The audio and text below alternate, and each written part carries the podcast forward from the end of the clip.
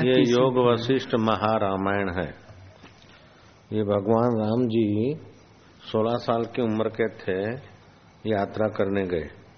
और यात्रा करके एक साल के बाद जब लौटे तो यात्रा की फल श्रुति यात्रा का फल उनके हृदय में प्रकट हुआ। कई नदियाँ देखी कई पोखरे देखे कई तालाब देखे कई बड़े महल खंडेर में बदलते देखे। युवक बुढ़ापे में ढलते देखे। बूढ़े मौत की शरण होते देखे। और मौत ने उनकी हड्डी पिंजड़ियाँ शमशान घाट पर जलाते बभू बभू का आग में विसर्जित हुए देखी हड्डियाँ। कईयों के आंत बहते जलते देखे। तो राम जी आकर एकांत में बैठ गए, चुपचाप। कि जिस संसार के पीछे इतनी भाग दौड़ है, उस संसार का अंतिम तो देखो।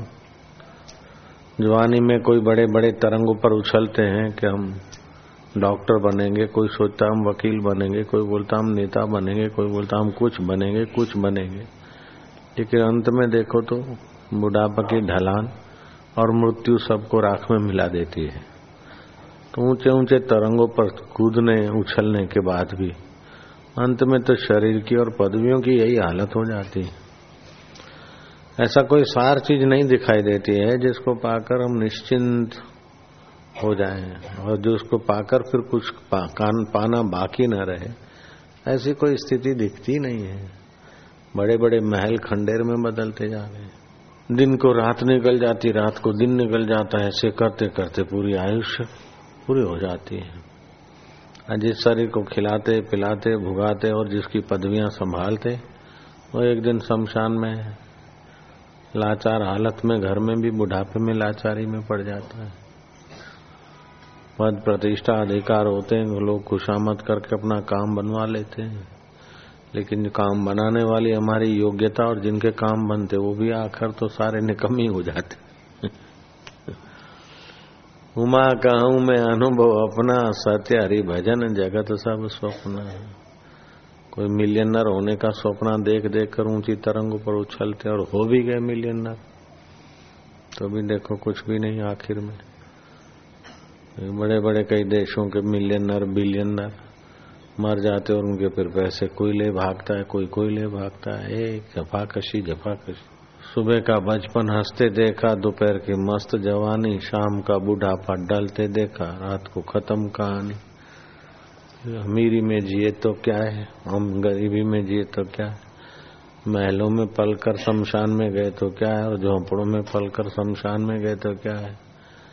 आखिर ये शरीर शमशान और कब्रिस्तान का पथिक हो जाता है, कोई संसार में स्थिर चीज़ नहीं देखती, कोई सार चीज़ नहीं देखती, इतने पढ़े लिखे एमडी हुए, उसके आगे की डिग्रियाँ ली डायरेक्टर जनरल बने, ये बने आखिर देखो तो कोई सा ये संसार में आखिर ये सब आसार आसार में इतने सारे लोग भटक रहे हैं, और मैं भी उन्हीं के नहीं भटकूँगा। क्या सार है? ऐसा सोचते विचारते रामचंद्र जी विवेक को जगा लिए थे। विवेक जगा तो फिर किसी चीज़ में राग करने जैसा नहीं लगा। विवेक कम होता है, तभी राग दिखता है कि ये डिग्री मिल जाए, ये पदवी मिल जाए, ये भोग मिल जाए, ऐसी होटल मिल जाए, ऐसा ये मिल जाए। आखिर देखो क्या। तीव्र विवेक जगे तो देखेगा कि अपनी ज़िंदगी खपा रहे हैं। तो 16 साल की उम्र में राम जी जब यात्रा करके, साल भर की यात्रा करके लौटे तो एक सुनसान शांत बैठे रहे। कोई सुमन मंत्री, दूसरे कोई मंत्री जाते, आते। बोले, तुम तो मृगों की नहीं जैसे मृग हरा घास में रम जाता और शिकारी उसे मार देता है। ऐसे ही तुम मंत्री की पदवी में रमे हुए हो। अब काल तुम्हें कब झपेटेगा तुमको पता ही नहीं। क्या मेरे आगे आते हो? लो युवराज, हिरण लाए हैं तुम्हारे। बंग देश के राजा ने इतना सुंदर हिरण भेजे आपके लिए। आपके लिए ये घोड़े लाए फला ये घोड़े भी मर जाने वाले और घोड़े पे बैठने वाला शरीर भी मर जाने वाला। मैं यात्रा करके आया हूँ, देखा तो सब मौत के तरफ़ घसीटे जा रहे जैसे नदियाँ सागर के तरफ़ जा रहे ऐसे सारे के सारे मौत के तरफ़ घसीटे जा रहे ऐसी कोई चीज़ मुझे सार दिखती नहीं। जो ढेरों इकट्ठा करता है ढेर टेंशन लेके मरता है और कम इकट्ठा करता है, कम टेंशन लेके मरता है। लेकिन यहाँ सब चीज़ें और व्यक्ति सब मरने वाले का प्रवाह है। ऐसा कोई सार नहीं दिखता जिसमें मैं मन लगाऊँ। तो राम जी सुनसान, विवेक में ऐसे बैठे थे। कोई सार नहीं है। वैसे पचास साल की उम्र के बाद ये विवेक जगता भी है। सातवा के अंदर डेवलप होता है पचास साल के आसपास, उनचास से पचास बावन तक। तो विकसित होना वो हिस्सा विवेक शक्ति का। असार है संसार। तो राम जी का सोलह वर्ष में विवेक ध्रुव का सुकरात का जिनका जितना जल्दी डेवलप हो जाए वो हिस्सा, विवेक शक्ति का। तो राम जी उसी में खोए रहते थे। इतने में यज्ञ का ध्वंस करने वाले मारिच आदि राक्षस विश्वामित्र को तंग कर रहे थे। तो विश्वामित्र ने चाहा कि दस, दशरथ राजा धर्मात्मा है मैं उनसे मदद लूँ। तो जो दशरथ के राज्य में गए तो राज्य सिंहासन पे बैठे दशरथ की नज़र पड़ी विश्वामित्र आए तो वहीं से दशरथ ने धरती पर जंप मारा और दंडवत प्रणाम करते करते विश्वामित्र को मिले। इतना आदर रखते थे आत्मज्ञानी पुरुष। विश्वामित्र को लाए, पैर धुलाए, तिलक की आरती की, बाद में पूछा कि मैं क्या सेवा करूँ? बोले, जो मैं मांगूँगा दोगे। बोले, महाराज, आपके लिए तो ये राज भी कम है। और क्या है? मैं और मेरा राज्य आपके चरणों में हाजिर बोले, वो नहीं चाहिए, तुम्हारे राम और लक्ष्मण दे दो। तो दशरथ राजा मूर्छित जैसे हो गए। और महाराज, ये मत मांगो, और कुछ मांग लो। तो विश्वामित्र ने आँख दिखाई कि अच्छा खाली घर से साधु खाली जाता है। अभागा आदमी क्या जाने साधु की सेवा। साधु के दैवी कार्य में भागीदारी कौन अभागा कर सकता है? हम ये चले। दशरथ घबराए कि संत रूठ के जाए, नाराज़ होके जाए तो अभिष्ट नहीं। तो फिर वशिष्ठ महाराज ने हैंडलिंग किया सभा का। वशिष्ठ ने दशरथ को समझाया कि विश्वामित्र स्वयं समर्थ है राक्षसों को श्राप देने में, लेकिन संत लोहे से लोहा काटना चाहते, सोने से लोहा नहीं। इसलिए आपके राजकुमारों को प्रसिद्ध भी करेंगे और ताड़का आदि का वध भी कराएँगे और राम लक्ष्मण भले कोमल मक्खन के पिंड है, लेकिन इनके पास वज्र जैसा तपोबल है। इसलिए राम लक्ष्मण विश्वामित्र को अर्पण करने में ही आपकी शोभा है। तो राम को बोले, राम तो विवेक करके संसार से उपराम हो बैठे। तो फिर वशिष्ठ ने कहा, साधो साधो, जब विवेक जगा तो हम राम जी को ज्ञानी बना के भेज देंगे। तमाम मार काट ऑपरेशन करे, नो प्रॉब्लम। कर्म बंधन से पार करके भेज देंगे। ब्रह्मज्ञानी होकर राज करे एमडीओ का बाप बन जाए, ब्रह्मज्ञानी बने पहले। पहले ये बनू, फिर ज्ञान पाऊँगा समझो ईश्वर में प्रीति कम है, विवेक की जागृति कम है, जगत की जागृति ज़्यादा है। तभी ये नश्वर का पहले खिलौने बराबर खेल लू, पालू, बाद में हीरो को पहचानूँगा तो अभी बालक है। तो राम जी बालक होते हुए भी सोलह वर्ष के बड़े महाबुजरक हो गए। तो विश्वामित्र ने कहा, साधो साधो, वशिष्ठ ने कहा, बड़ी खुशी की बात तो राम जी को आदर से लाए और राम जी ने अपने हृदय का विचार प्रकट किए। तो वो हो गया वैराग्य प्रकरण एक। फिर विश्वामित्र और वशिष्ठ ने उनको उपदेश देकर उनके वैराग्य की सराहना करके जैसे बीज होता है तो बोकर सिंचाई की जाती है, ऐसे उनमें संस्कार सिंचे।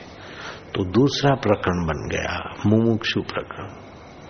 फिर ये जगत की उत्पत्ति कैसे हुई और कैसे सृष्टि का मूल हुआ ऐसा उपदेश दिया गया। तो उत्पत्ति प्रकरण बन गया। फिर आत्मा में स्थिति और अनात्मा से उपराम होना तो स्थिति प्रकरण बन गया। फिर उपदेश का सिलसिला बढ़ता गया तो उपशम प्रकरण बन गया। विश्रांति परमात्मा में, दुख सुख में समता है। और बाद में आखिरी बन गया वो छठा प्रकरण, निर्वाण प्रकरण।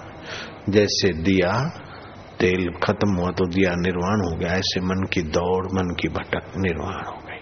जब चाहे मन का उपयोग कर लिया, विकारों का उपयोग कर लिया, छोड़ दिया तो बैठ गए। दौड़ेगा नहीं फिर। ऐसी स्थिति को तो ये योग वशिष्ठ बार बार आप जैसों के लिए बहुत अच्छा। तो आपको भी हम संकेत करते कि योग वशिष्ठ का थोड़ा अध्ययन चालू कर दो। वो ये तो देख लिया संसार अब वो देखो जिससे सारा संसार है। तो फिर राम जी को परमात्मा का साक्षात्कार हो गया। विश्वामित्र के साथ चले। तो जिस उपदेश से राम जी को राजकुमार भगवान राम बने, वो उपदेश आप सुन रहे जयराम जी की। कितना ऊँचा ग्रंथ है इसको। वाल्मीकि रामायण भी बोलते, योग वशिष्ठ महारामायण भी बोलते।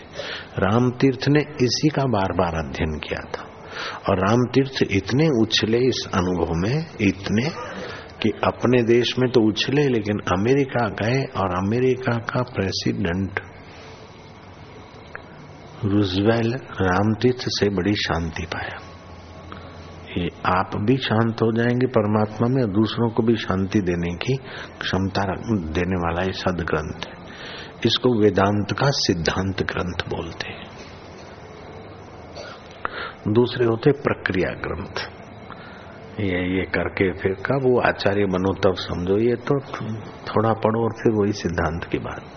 तो बार बार योग वशिष्ठ महारामायण विचार नहीं वशिष्ठ जी बोले, हे राम जी, संकल्प से कल्पित विषय का आनंद जब जीव को प्राप्त होता है, तब वह ऊँची ग्रीवा करके हर्षवान होता है।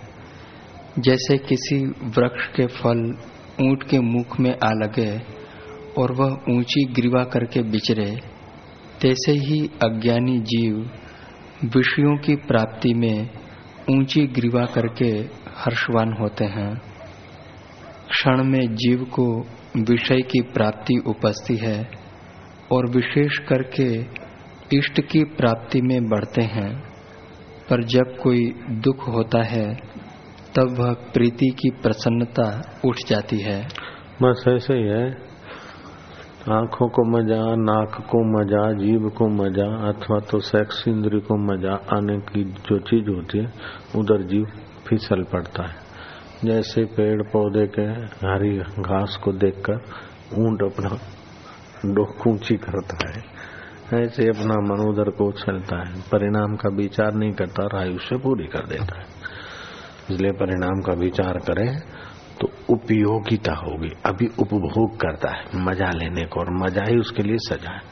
जैसे मूर्ख मक्खी चाशनी के कढ़ावे में मज़ा लेने को डूब मरती है, सियानी मक्खी किनारे किनारे उपयोग करती ऐसे जो सियान है, वो जगत से, जगत में रहते जगत से निर्लेप होकर उपयोग करके बाकी समय बचाकर परमात्मा को पा लेते और जो मूर्ख है, वह डूब मरते विकारों में। तो अपने को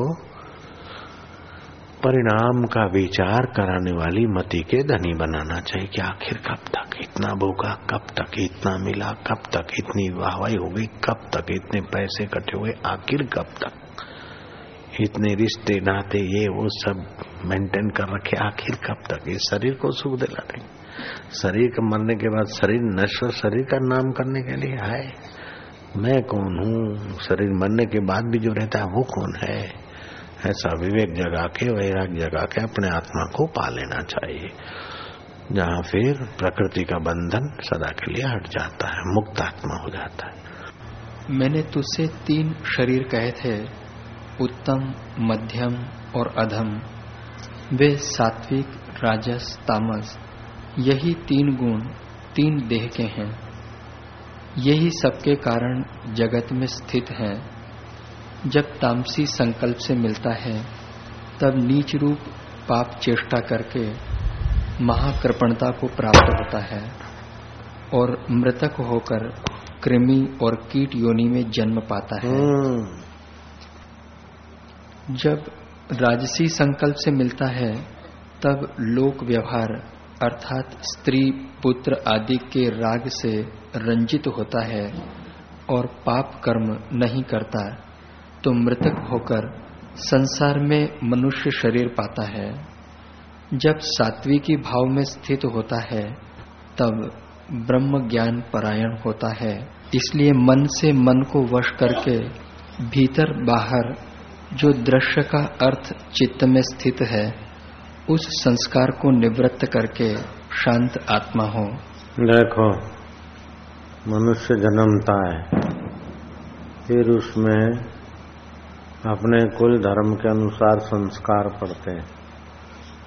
कोई झूलेलाल का, कोई गणपति का, कोई राम जी का, कोई शिव जी का, कोई अल्लाह का। भगत बनते हैं। भगत तो बनते हैं, लेकिन आदत सबकी अलग अलग होती है। किसी की सात्विक आदत होती है। किसी की राजसी होती किसी को तामसी होती है। तो और जैसा संग मिलता है, ऐसा आदत पुष्ट होता है। जैसा कंपनी मिलता है रिलेशन कंपनी साहित्य खान पान रहना, करना, दस प्रकार के साधनों का असर पड़ता है।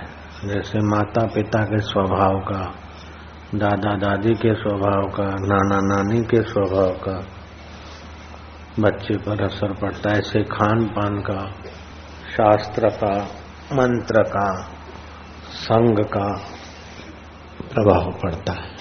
तो उसमें तीन मुख्य गुण होते हैं।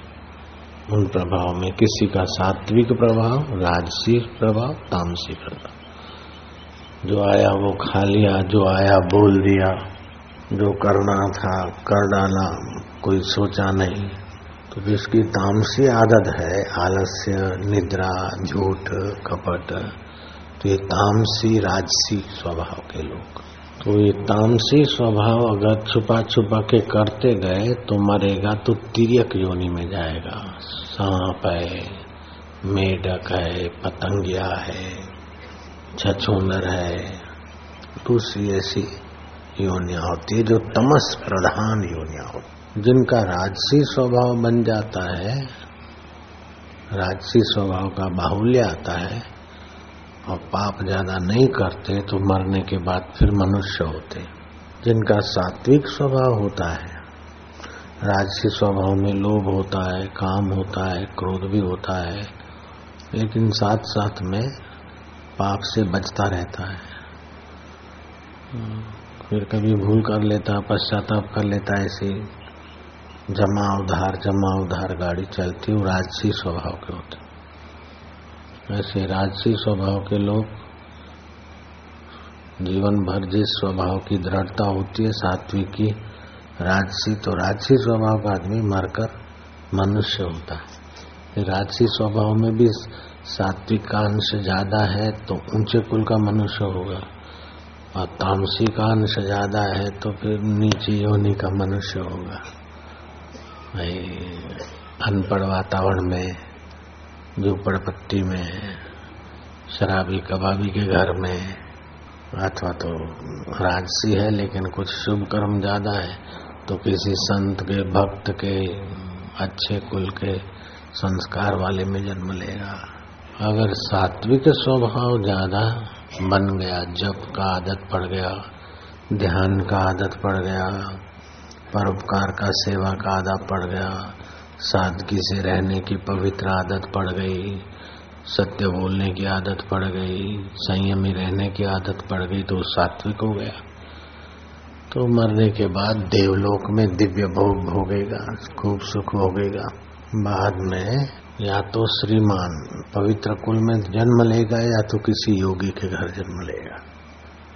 या तो अच्छे पवित्र धर्मात्मा धनवान के घर जन्म लेगा, या तो किसी योगी के घर जन्म लेगा। और बचपन से ही उसको ऐसा संस्कार वातावरण मिल जाएगा कि वो भगवान को पाले। लेकिन जो सात्विक स्वभाव के हैं, लेकिन ये स्वर्ग नहीं चाहते और ईश्वर ही चाहते हैं, मुक्ति चाहते हैं तो फिर वो देवताओं के भोगों को तुच्छ समझने वाले, सात्विक स्वभाव वाले खोजते हैं कि आखिर मुक्ति कैसे मिले, भगवान कैसे मिले। तो भगवत प्राप्ति की इच्छा वाले दो प्रकार के होते हैं। एक तो सगुण साकार भगवान को पाना चाहे, कृष्ण, राम, शिव, गणपति भगवान तो उन्हीं की पूजा करते करते मर जाएँगे तो उन्हीं के लोक में जाएँगे। दूसरे ये होते हैं कि भगवान जैसे भगवान है, शिव जैसे शिव है, गुरु जैसे गुरु है, वो महान तत्व क्या है? तो उसकी जिज्ञासा होती है। तो फिर ब्रह्म ज्ञानी गुरु के संपर्क में उनकी रुचि होगी, वो खोज लेंगे, वहाँ पहुँच जाएँगे। फिर ब्रह्म ज्ञान का विचार करेंगे। कृष्ण के आकृति का, शिव जी के फ़ोटो का, नहीं, लेकिन ब्रह्मवेता ने जैसा उपदेश दिया है, उसी प्रकार ब्रह्म परमात्मा की उपासना, आराधना करेंगे। तो ब्रह्म परमात्मा की उपासना, आराधना करने वाले में भी दो प्रकार होते हैं। एक तीव्र साधन करता है, दूसरा मंद करता है। तो तीव्र साधन वाला तो जल्दी परमात्मा ब्रह्म को पा लेगा और जिसका ढीला साधन है तो मरते दम तक परमात्मा का साक्षात्कार तो नहीं कर सकेगा। लेकिन साक्षात्कार की इच्छा है।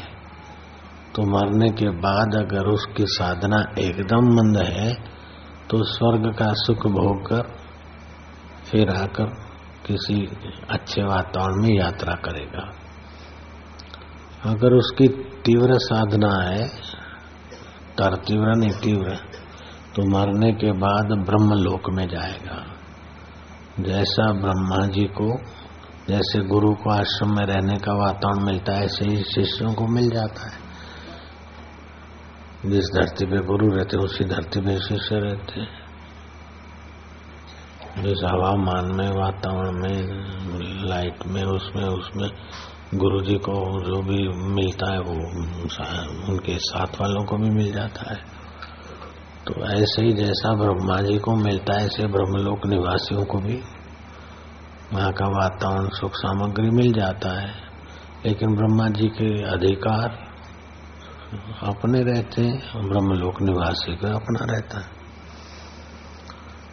जब ब्रह्म प्रलय होता है, तब ब्रह्मलोक निवासी ब्रह्मा जी का तत्व ज्ञान का उपदेश सुन के उस ब्रह्म परमात्मा में लीन हो जाते।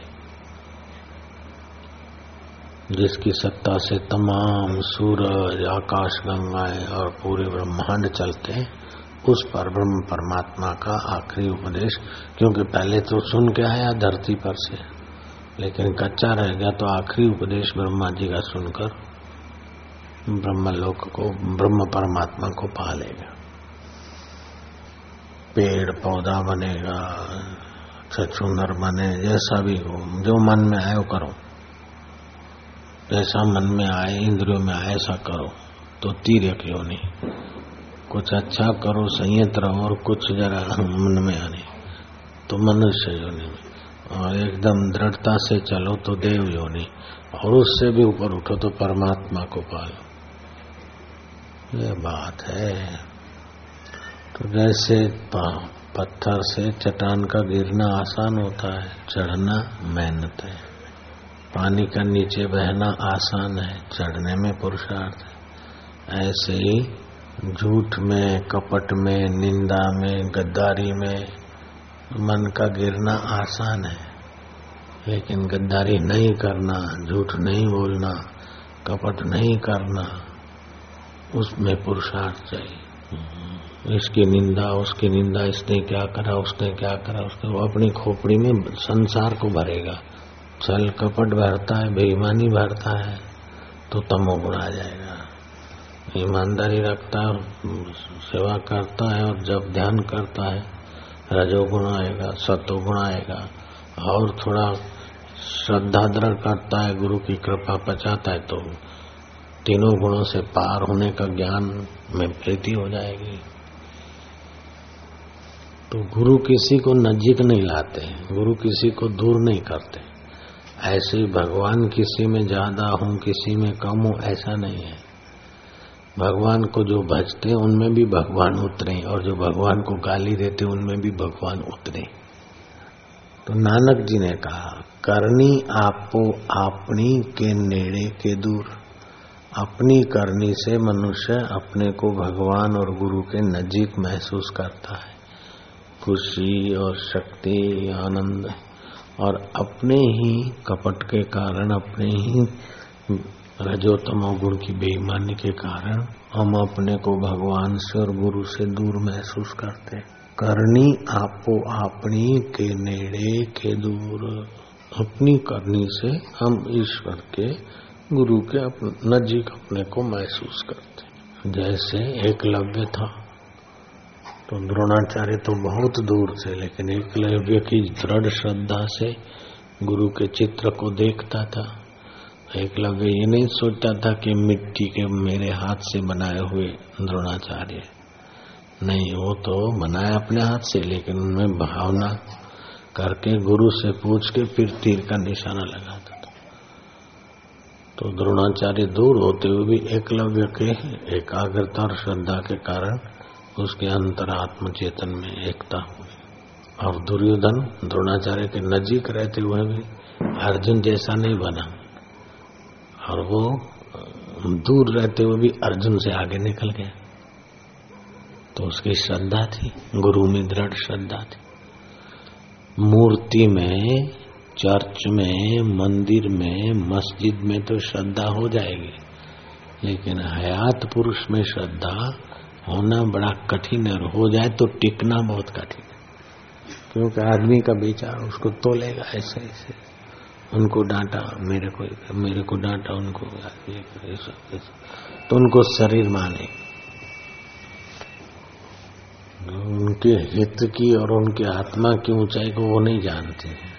तो फिर वो खोपड़ी उधर तो एक संत बोलते थे अपने शिष्यों को कि तुम्हारे पे तो भरोसा है तुम्हारे कर्मों पे भरोसा नहीं कब तुम्हारे हल्के कर्म तुम्हारी श्रद्धा को अश्रद्धा में बदल दे आ तुम दोषारोपण करके खाई में गिर जाओ कुछ कह नहीं सकते कि ચાલો હવે આટલા દિવસ થયાના આપણે હવે કે ચાલો આપણું કર્તવ્ય આપણને ખબર નહીં એ તામસી લોકોની બુદ્ધિને ખબર જ ના પડે તો કરણી આપો આપણી तो रजोगुण से सतोगुण बढ़िया है।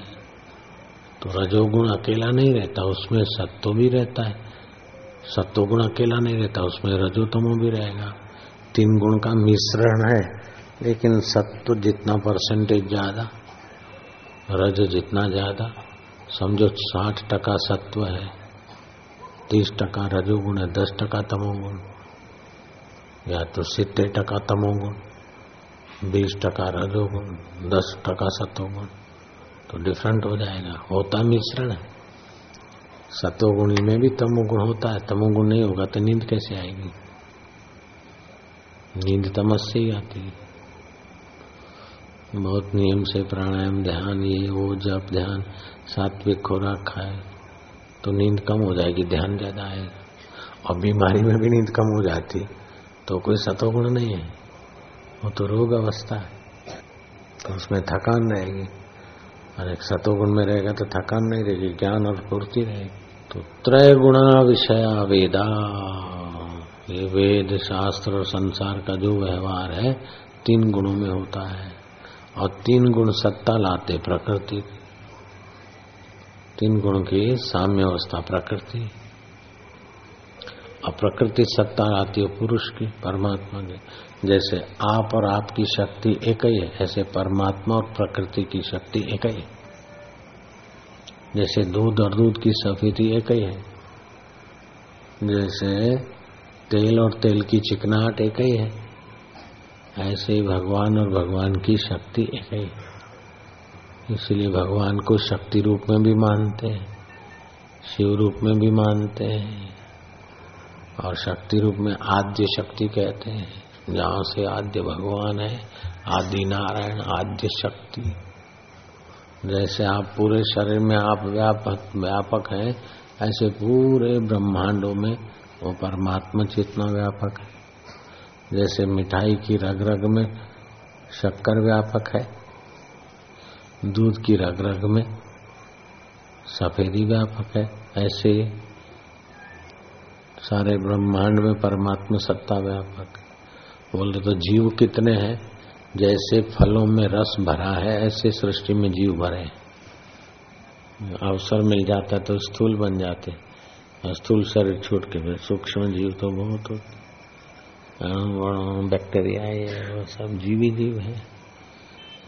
तो जीवी जीव है तो चेतन का चेतन है तभी तो जीव है। पानी है तभी तो तरंग है।